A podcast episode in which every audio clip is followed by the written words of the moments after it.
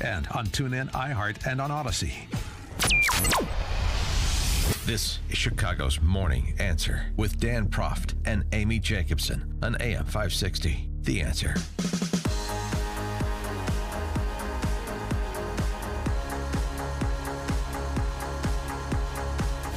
Top of the morning, Dan and Amy. So the U.S. added 372,000 jobs in June, according to the Labor Department, announced uh, just a bit ago. So wait, are, are, we going to a recession or not? What's what's happening? Uh, because uh, that uh, number that was just reported, combined with um, James Freeman's uh, monthly distillation of what uh, NFIB's chief economist William Dunkelberg has to say about the environment for small business. Owners of small U.S. firms went on a hiring binge last month and continue to raise compensation to attract and retain scarce workers. It's, uh, as Freeman comments, it's especially odd considering that uh, owners of small firms are more pessimistic about future business conditions than they've been in at least 48 years, according to the uh, the uh, NFIB survey. So we anticipate things are going to slow down or worse, but yet we're hiring and increasing our labor costs. What's going on here? Well, let's ask somebody with more knowledge on these matters than me. Uh, that would be Jim Perry, uh, Senior Vice President and partner at Arbor Research. Jim, thanks for joining us. Appreciate it. Good morning, Dan. Thank you. Uh, so, so we're we're all this talk of the R word, and yet we see the jobs number, and we see what you just heard me describe from NFIB. Right.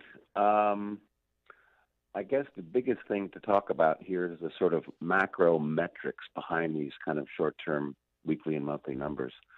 Um, you and I have talked about this several times. You know, this this pandemic has really changed what we use in terms of tools to measure where the economy is going, right? We've never done this before, right? $10 trillion worth of stimulus in, in basically two years changed the whole economy.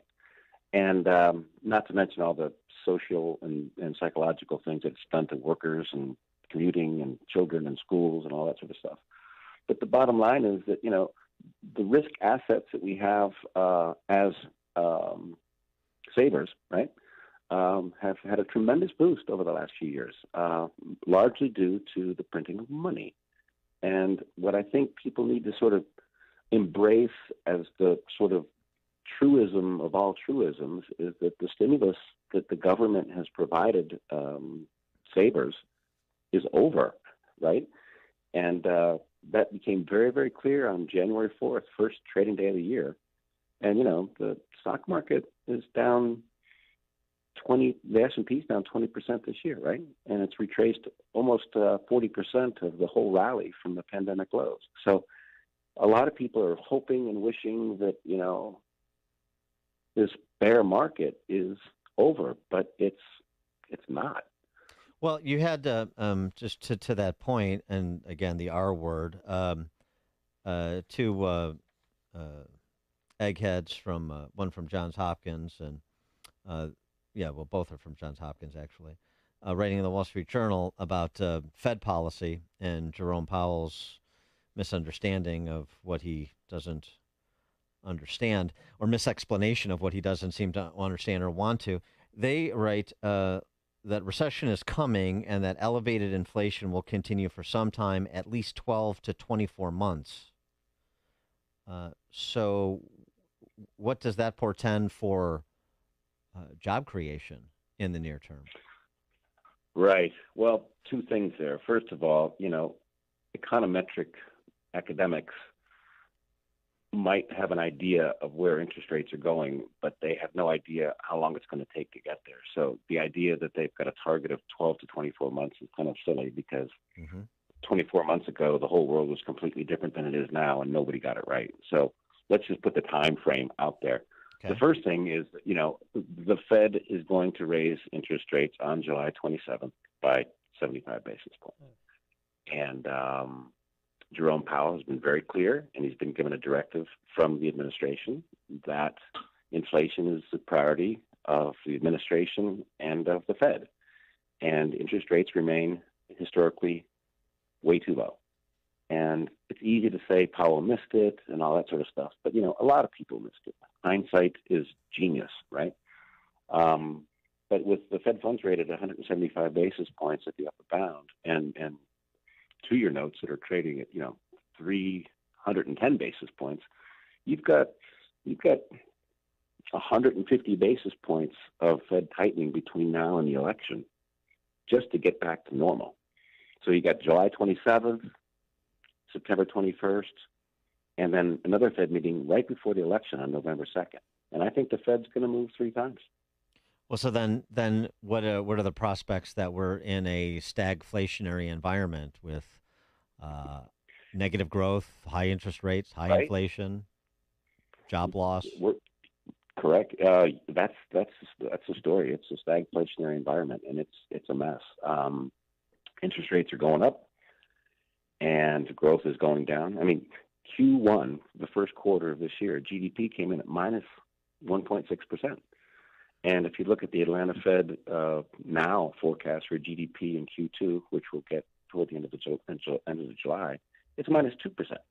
So you've had six months of negative growth, right? That, I mean, it used to be that the definition of a recession was three months. Now they have to say two quarters. But you know, we are in a recession now with rising wages and rising food and energy prices, and that's killing half the workforce. Right? People that live paycheck to paycheck are very close to it, and the administration knows that, and they're going to be in trouble in November if they don't try to pretend at least that they're addressing it. Well, how high do you think, uh, you know, like a 30 year fixed mortgage rate's going to go and how long is it going to stay there? That's a good question, Amy. Um, I think I'll be able to answer that more clearly in about two months.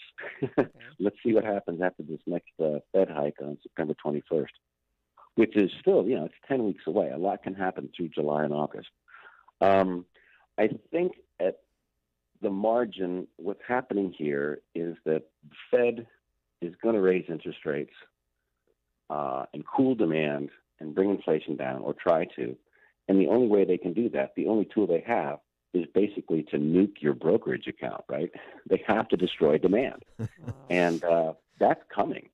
And I think I don't think they're going to sell it quite that way. We're going to nuke your brokerage account to uh, you know, reduce inflation. But yeah, I hear you. But let's call it. If it quacks, let's call it a duck. Yeah, right? I mean, absolutely. Yeah, yeah, absolutely. That's what's happening. That's Uh, the only thing they can do. Well, the, one of the thing they could, well, not the Fed, but the federal government. One other thing they could do, particularly with respect to energy prices, is increase supply, and not export uh, increasingly scarce fuel like the administration has been doing. I, I, I note a couple of things going on with these uh, green energy ideologues.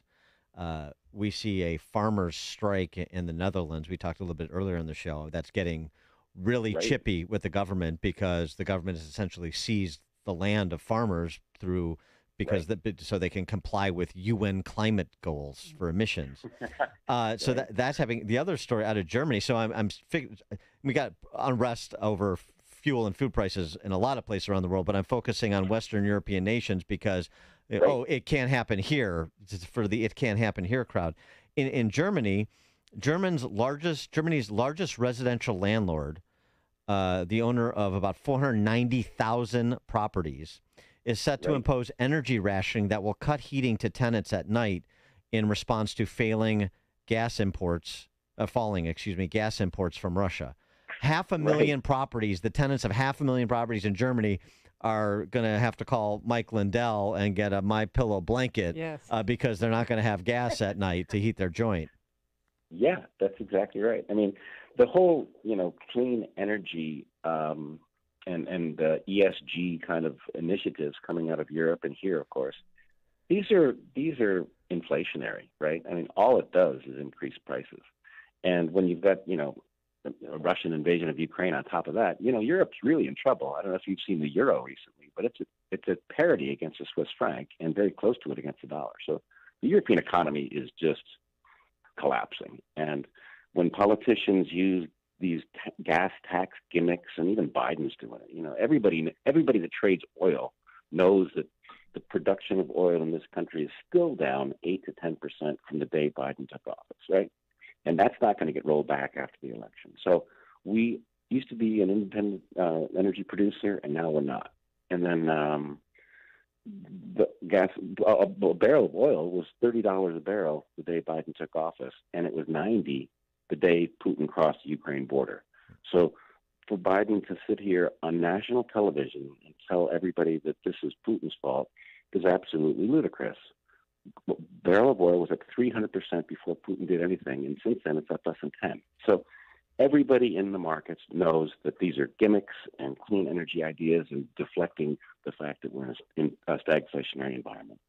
And uh, before we let you go, I always want to get the crypto question because uh, I know you're you're watching uh, cryptocurrencies and you're trying to, you know, this we're we're learning from you as you're learning from what's happening out there, and with uh, you know Bitcoin hovering around what 21 grand now.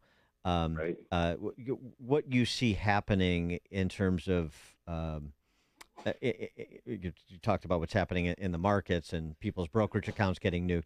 What you see happening in the crypto markets and where right. where that's likely to go.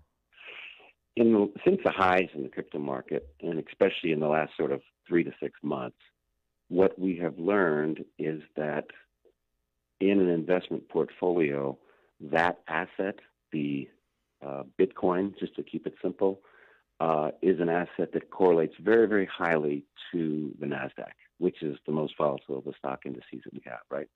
So instead of being a haven or a hedge to the capital markets, it's really become part of the risky asset component of uh, anybody's portfolio, right?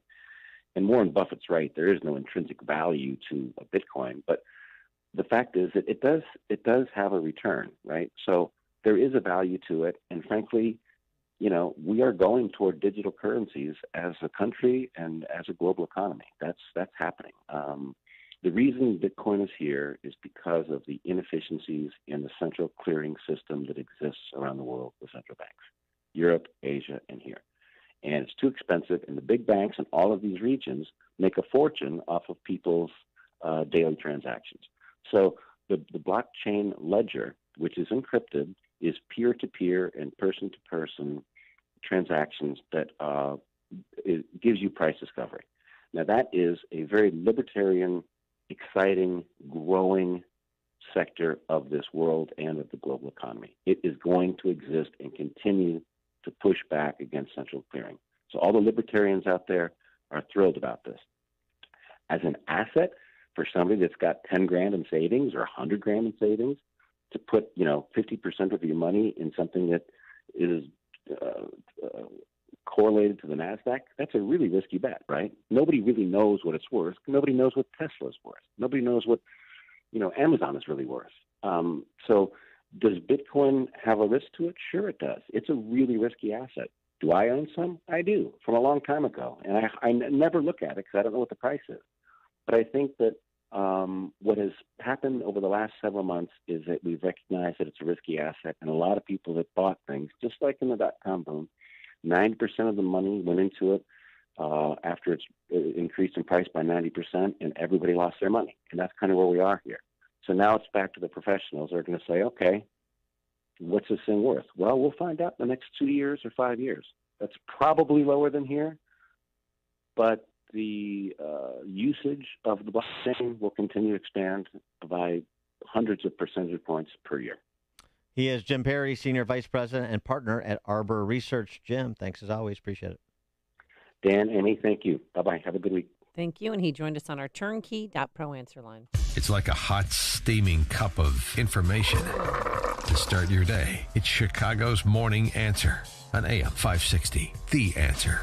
Have you ever gone to the grocery store hungry? Big mistake. Next thing you know, you're in your kitchen unloading all these extra items you don't need, saying, What did I do? That's kind of like someone who goes into retirement without an income plan. You file for Social Security too early, start pulling from your savings, and two years later, you look at your balance and say, What did I do? Tom Fortino and the team at the Alpha Wealth Group can help you build a complete retirement plan that includes everything you need and nothing you don't, starting with the bedrock of any retirement an income plan. If you're serious about retirement and have saved $250,000 or more, call Tom Fortino now at 630 934 1855. That's 630 934 1855. And find him online at alphawealthgroup.com. Advisory services through Retirement Wealth Advisors LLC, a SEC registered investment advisor. Insurance and annuities offered through Alpha Wealth Group, licensed in Illinois. Folks, unless you haven't stepped outside and felt the sun's rays, it's July, the hottest month of the year. Did you know that last July was the hottest month on record in human history? You can't see me, but I'm